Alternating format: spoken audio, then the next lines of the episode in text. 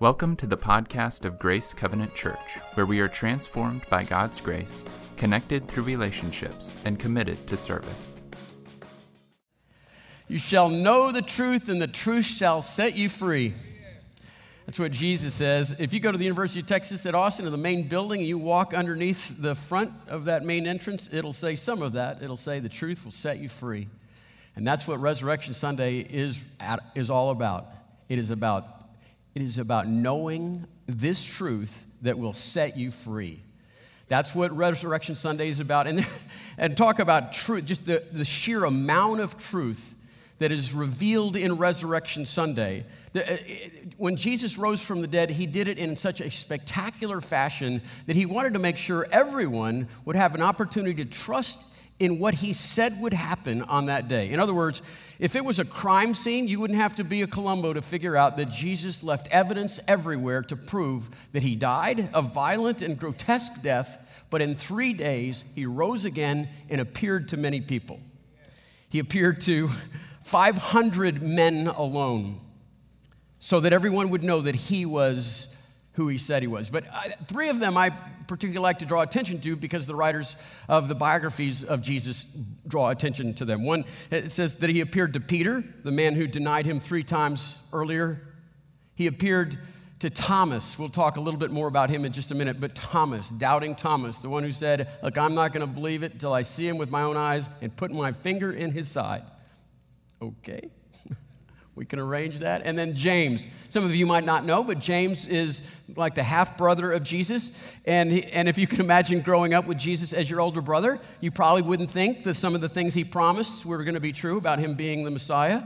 And so Jesus just made a, a special appearance to, to, James. And in one of the apocryphal books, it says, uh, I told you so, mom likes me best. So, I don't, but that's, it didn't make that into the Bible for some obvious reasons. it didn't say that.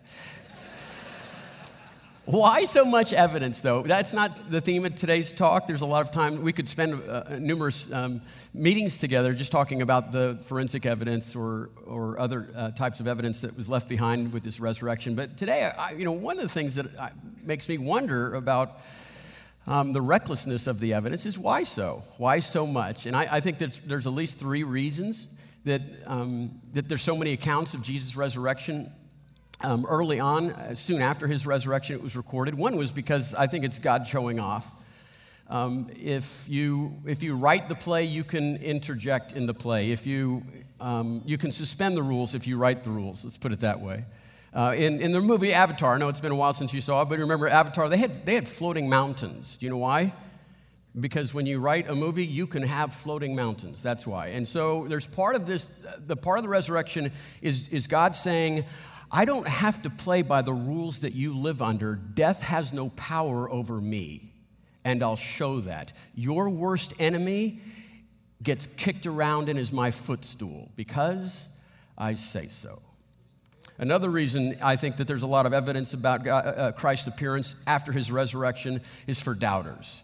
Doubters like you and me that have a difficult time sometimes in our, our faith journey walking with Jesus, and we find, we find that we're um, not alone so much in, in wanting to have a, a, a Thomas moment. And for all, so it's for Thomas and all the descendants of, of, Tom, of doubting Thomas. I mean, the sheer number of, of statues and paintings that have been um, artistically developed over the years ought to say something about the mass of people that need the doubting Thomas experience, where, where he gets to put his hand on the risen Jesus Christ, put his finger in his side, so that he can continue to live by faith. Because here's the thing when you follow Christ and you want to live absolutely all of your life for him, you're going to find it's expensive.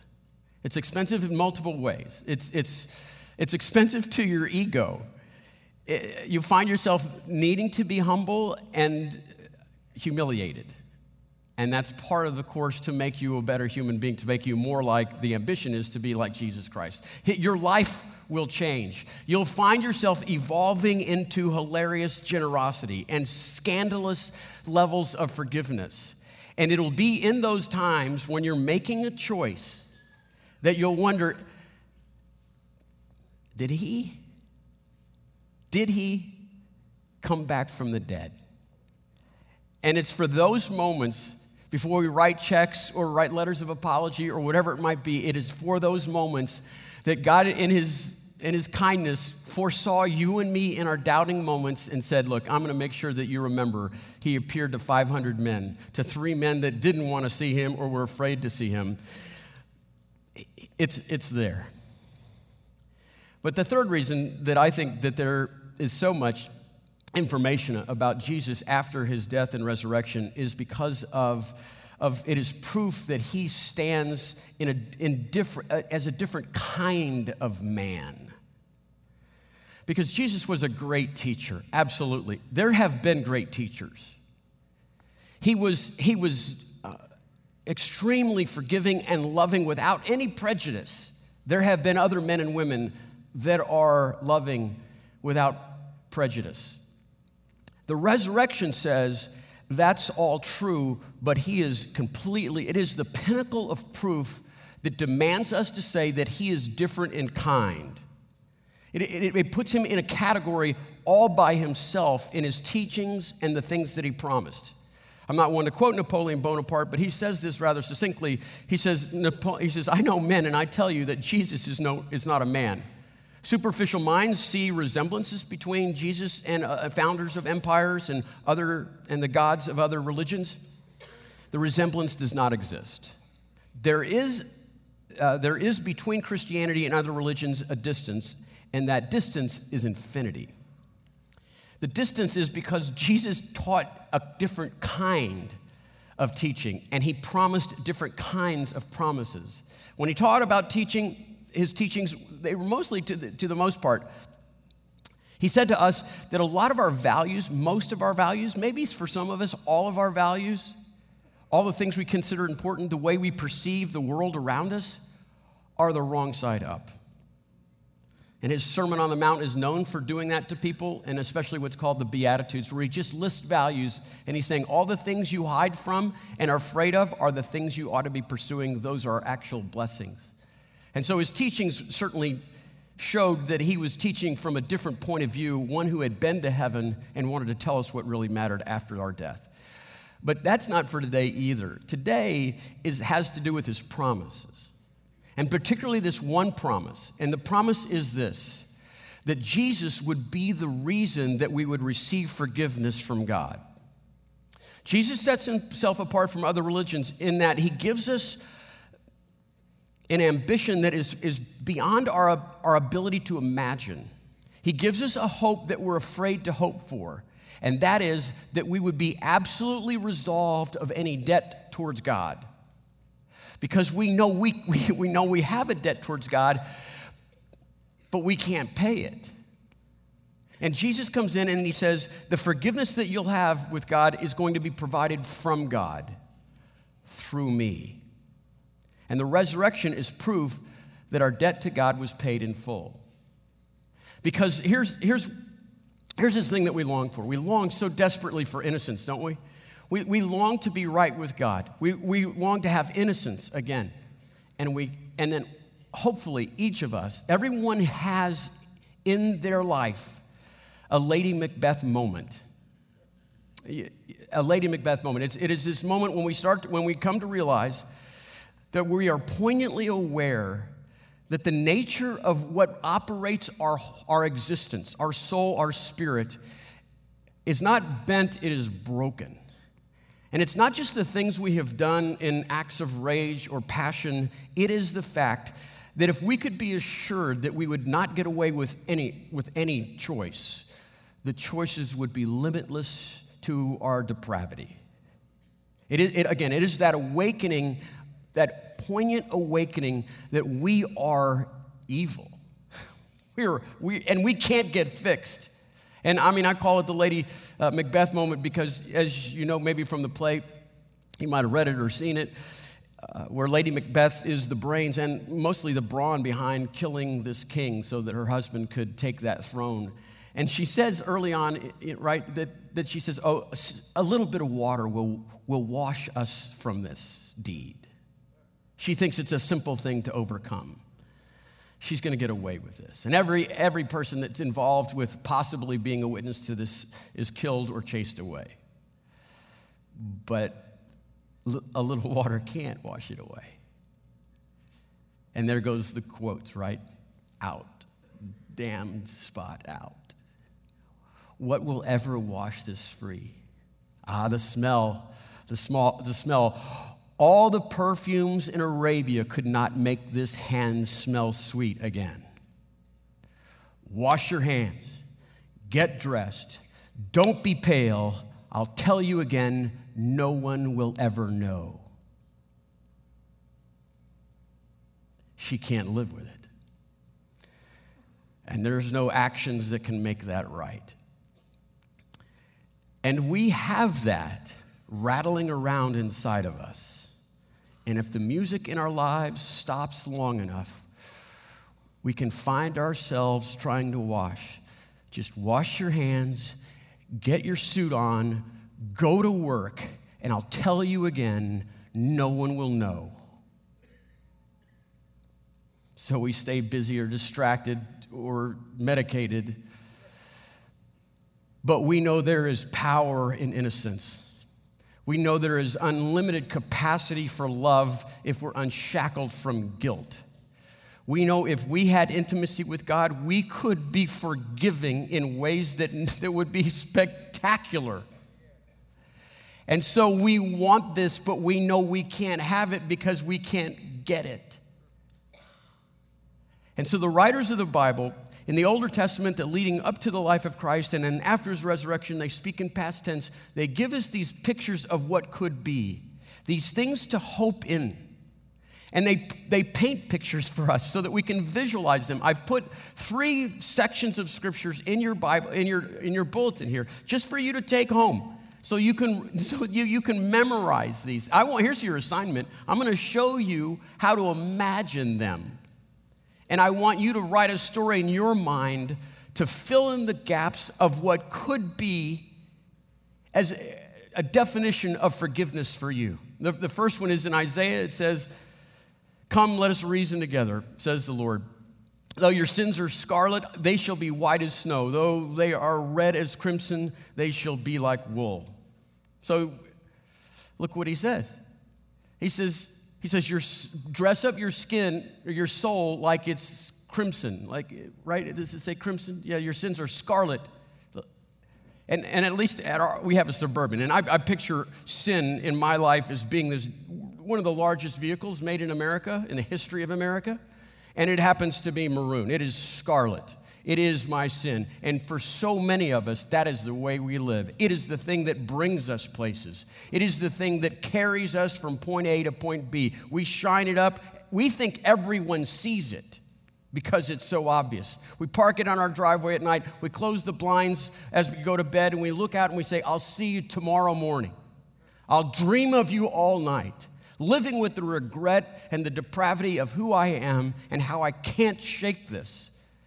And this will be my albatross, my anchor for my entire life. This giant display of who I really am.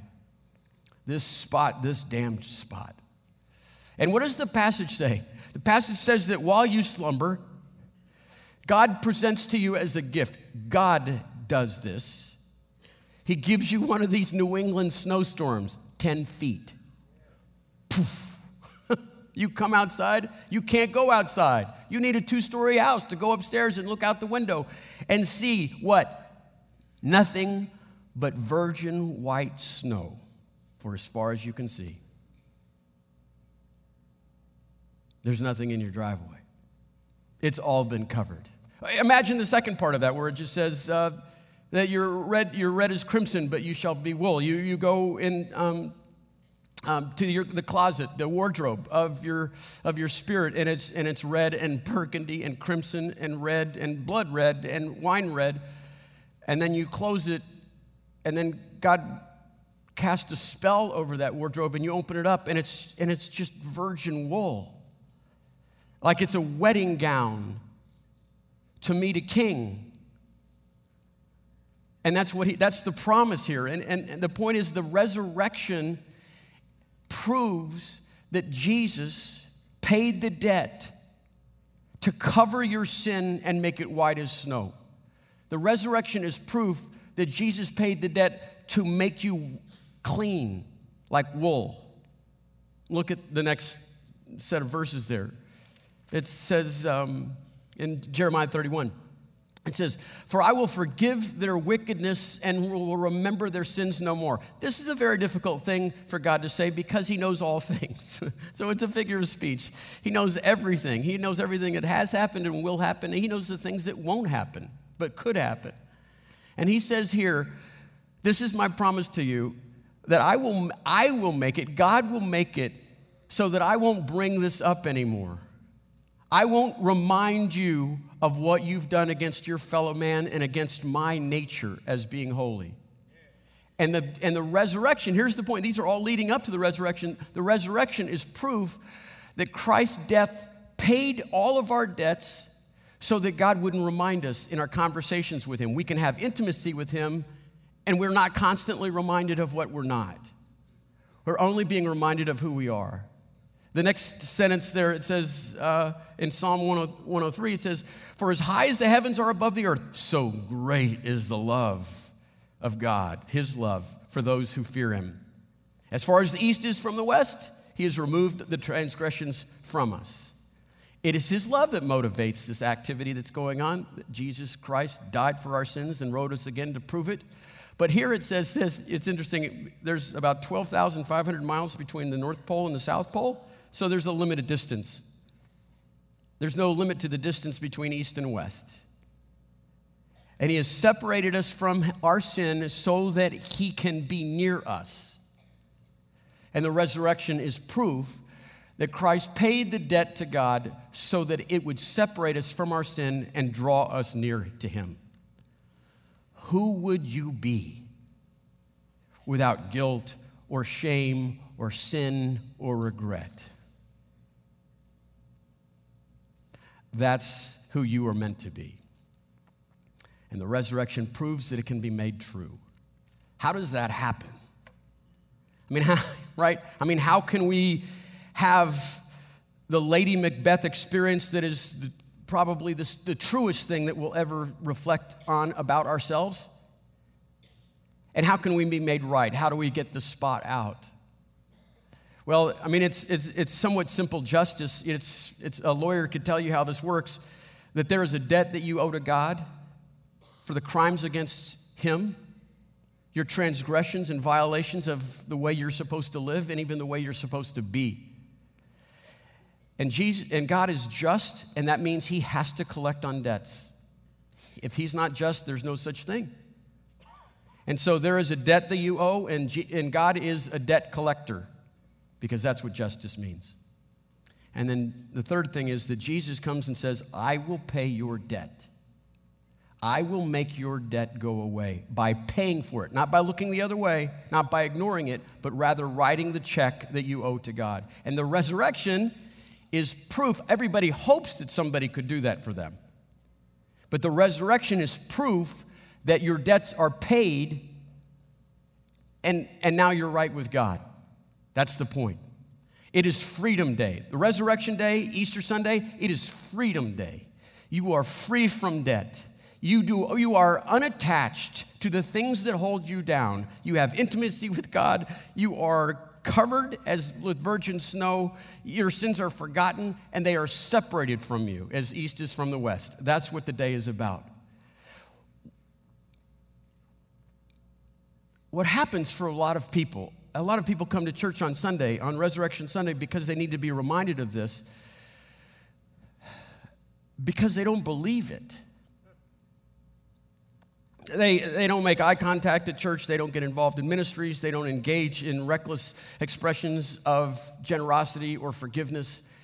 They, they hold their heads down they walk sheepishly. If in an, in, a, in an honest interview, they would say, If I could get to heaven, that would be great. I would be happy to slide in under a gate somehow.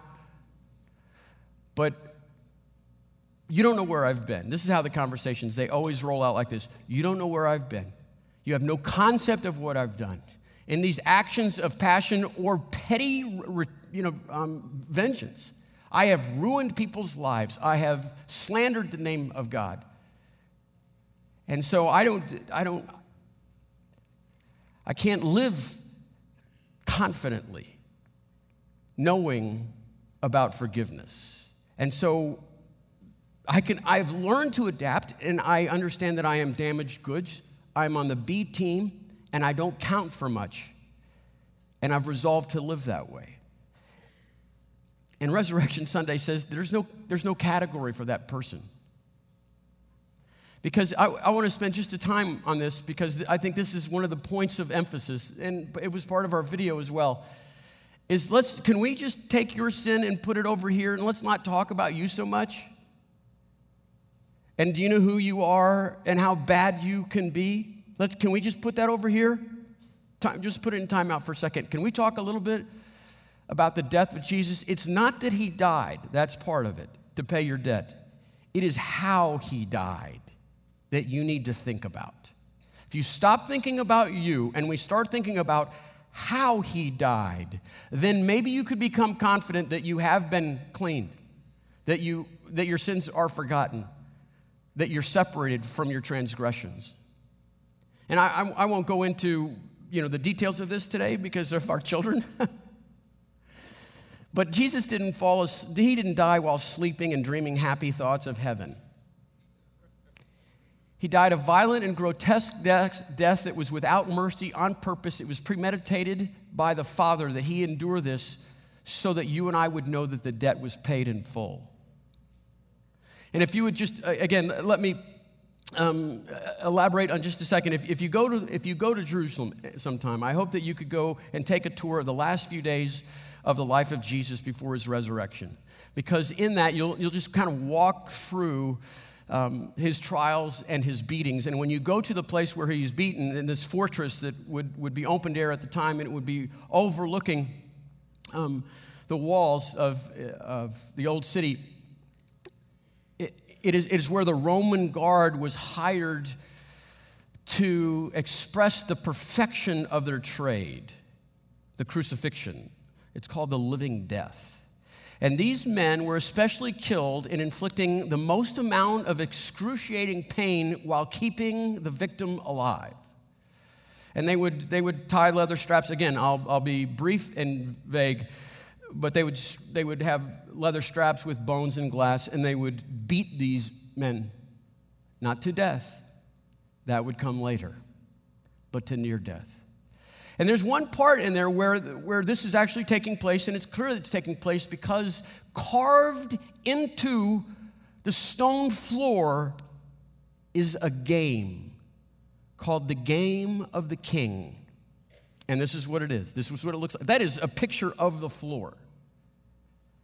And I want you to stare at that because I want you to see what we see when we go on occasion when we go there the game of the king. Because these men were not just beating the Christ, they were making a game of it. And they would roll dice to see who would get to beat him and with what instrument. And it's called the game of the king not because Christ is king, but because they would mock the person, and it was, it was a demented form of pretty, pretty princess. They would dress this person up like a king, putting on a crown or a cape or a scepter. And when I would say put it on, I meant beat it on. And we ask people to stare at this and, and to make a memory of it and to just uh, encapsulate this game board into their mind, to stare at it so that the next time they want to go out the second story window with a shovel and dig up their red suburban so that they could remember and show the world their sin, that they would remember this game. The next time that they would like to re dye all of their virgin wool and soak it in blood red wine because they think that's what they deserve, they would go back to this game that was used to kill their king. The next time they wanted to remind God what He chose to forget, they would go back and see that they mocked the one who made them. When they're chasing their sin to the east because they feel more comfortable with their sin than they are in the presence of God, they would see what happened on Friday.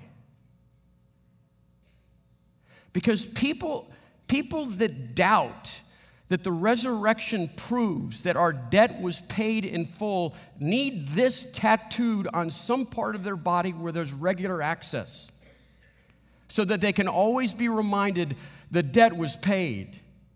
I don't care what you've done. I don't care where you've been. I know what Jesus has done, and I know what he has been through.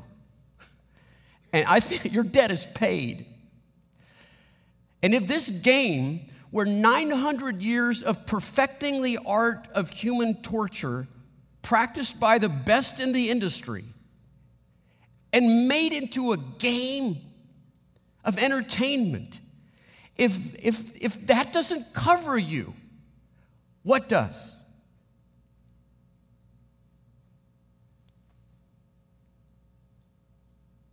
If on Friday, when they're rolling the dice, on that day, if that were not the day that Jesus said, I will remember your sins no more, what day?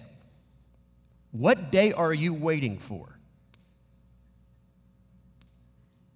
If this beating did not separate you from the cost of your sin, then what would it take?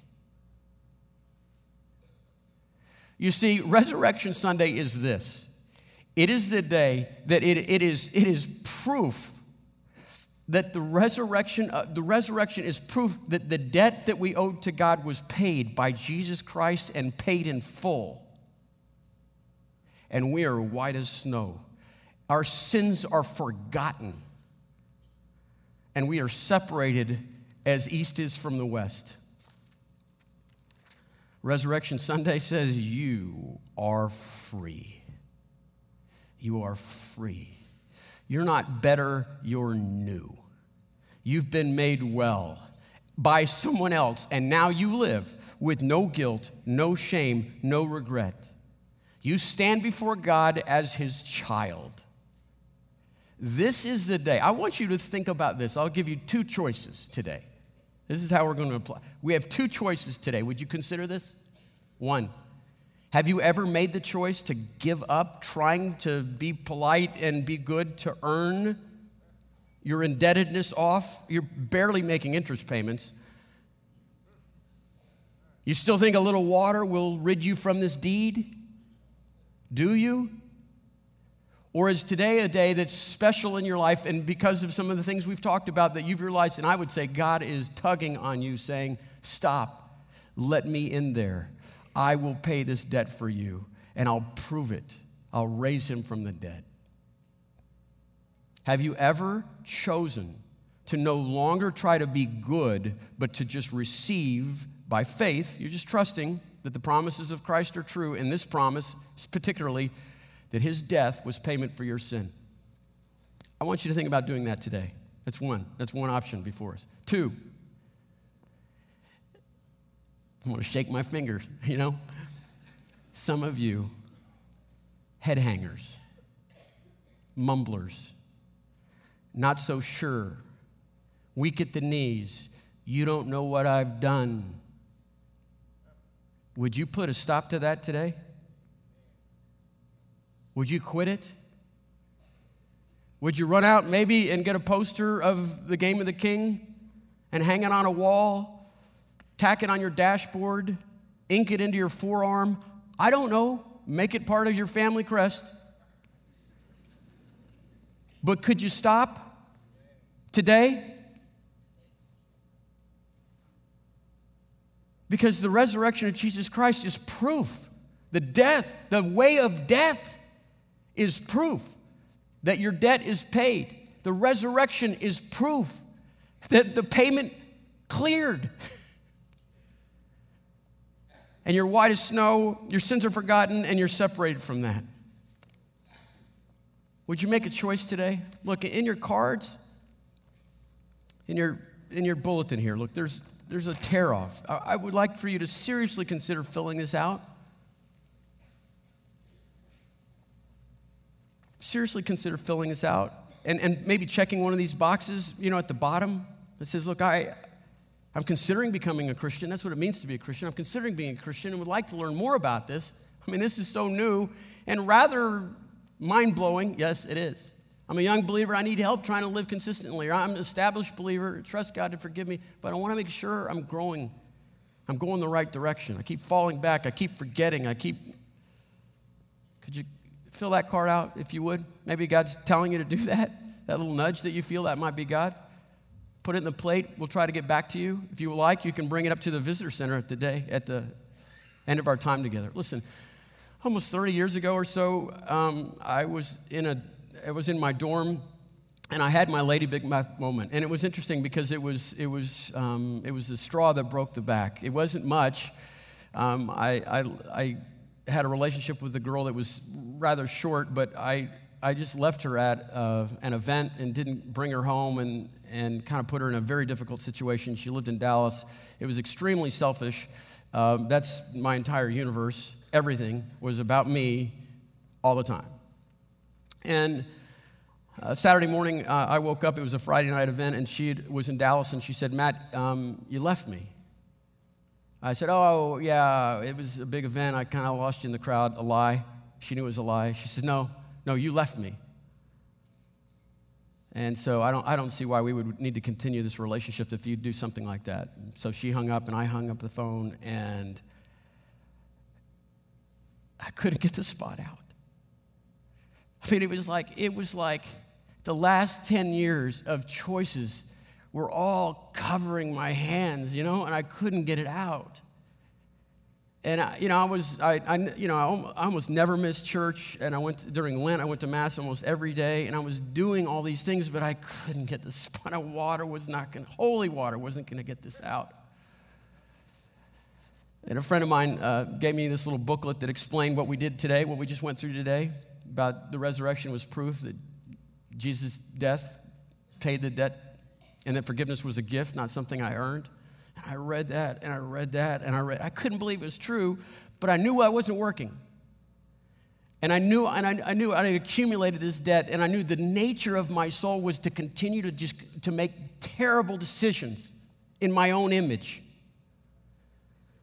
And so I read it and I said, Oh, dear God, every decision for the last 20 years old, every decision for the last 20 years was all about me. The next 20 years are going to be all about you. I want you to die for me because this is killing me. I just cried and cried as I felt forgiveness and freedom and innocence.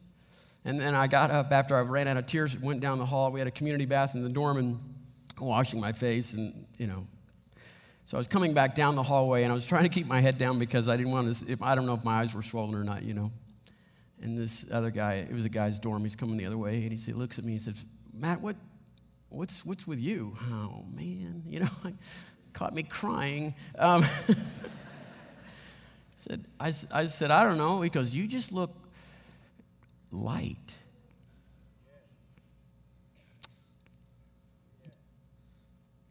I was free. The truth will set you free.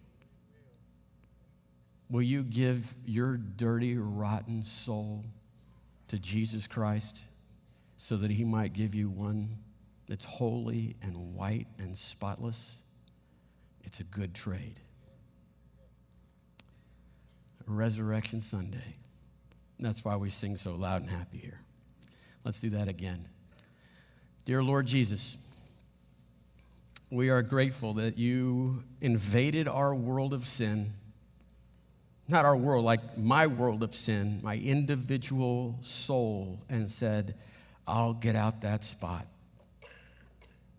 I, I can make that hand smell sweet. All the perfume and perfumes in Arabia couldn't do it, but I can. You need not pretend. You can just be mine. Lord, I pray for people today on Resurrection Sunday, if they've never understood that, that today would be the day they understand that forgiveness comes from you as a gift, and the gift came in the bloody death of Jesus Christ, and the payment was made, and and proved by his resurrection. Lord Jesus, I ask that these people would trust you in a new way. And I'd ask that you'd give them a very special experience of innocence renewed, guilt free, separation from their alienation from you.